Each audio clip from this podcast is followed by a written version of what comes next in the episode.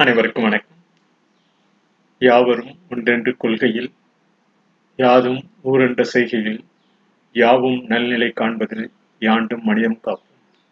திருக்குறள் இன்று பத்து ஐந்து இருபது இருபத்தி இரண்டாயிரத்தி இருபத்தி ஒன்று அன்று எண்ணூத்தி அறுபத்தி ஒன்பதாவது பகைமாட்சி திருக்குறளை காண்கிறோம். இந்த எண்ணூத்தி அறுபத்தி ஒன்பதாவது திருக்குறள் சிறுவார்க்கு சேனிகவா இன்பம் அறிவிழா அஞ்சும் பகைவர் பெறின் என்று புரிந்துள்ளார். இந்த அறிவற்ற அச்சமுடைய பகைவர். பகைப்பவருக்கு இன்பம் இல்லை.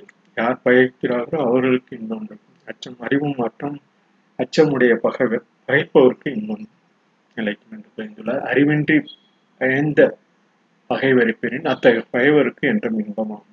அவ்வாறான பகைவருக்கு என்றும் இன்பமாகும்.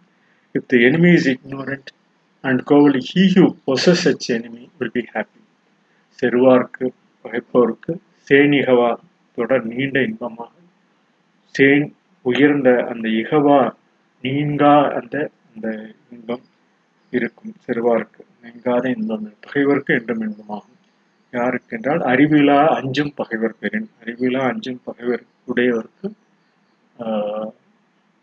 செரு என்றும் இன்பம் பயக்கும். நீங்காத இன்பம் பெருகும். என்று அந்த பகைவர் கூறு என்பதை பகிர்ந்துள்ளார்.